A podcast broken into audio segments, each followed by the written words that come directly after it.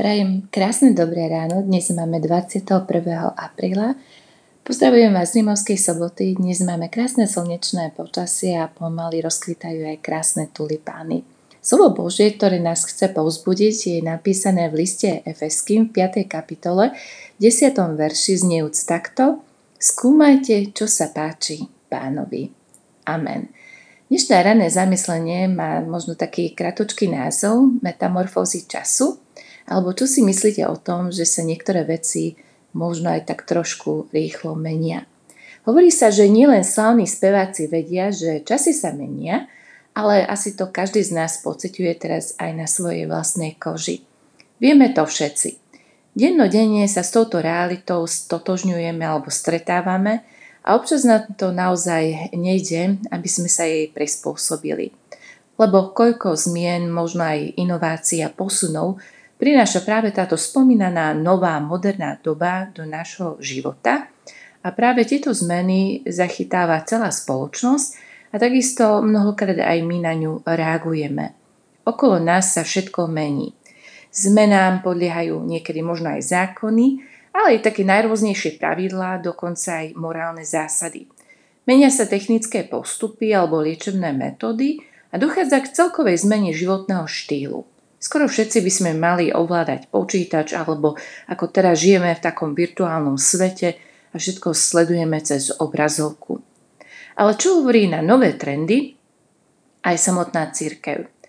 Sú ľudia, ktorí sú možno tak trochu konzervatívni a držia sa zubami nechtami starých tradícií, alebo sú aj takí, ktorí majú radi nové zmeny.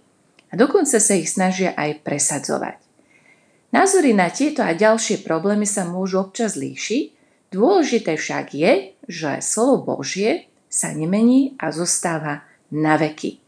Biblia je knihou, ktorá ani v dnešnej prevratnej dobe nepodlieha inflácii hodnôt, je studnicou pravdy a pokladnicou lásky, ale aj zdrojom nádeje. A navzdory všetkým zmenám a kotrmelcom doby zostáva slovo Božie takou nemennou stálicou, je stále živé a aktuálne a jej zákony i zasľúbenia dodnes nestratili platnosť. Otázka možno na záver znie, akú úlohu plní slovo Božie v našom živote. Či ho berieme vážne, či ho dokážeme realizovať v praktickom živote, alebo čo v skutočnosti pre nás znamená. Ten, kto uveril v Ježiša Krista a hlasí sa k jeho učeníkom, by mal nielen Božie slovo dokonale poznať, ale aj žiť v jeho svetle.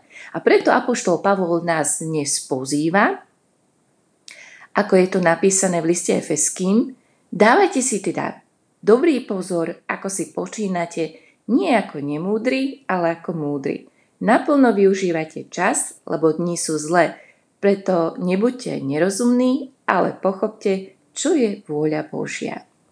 Spoločne sa modlíme.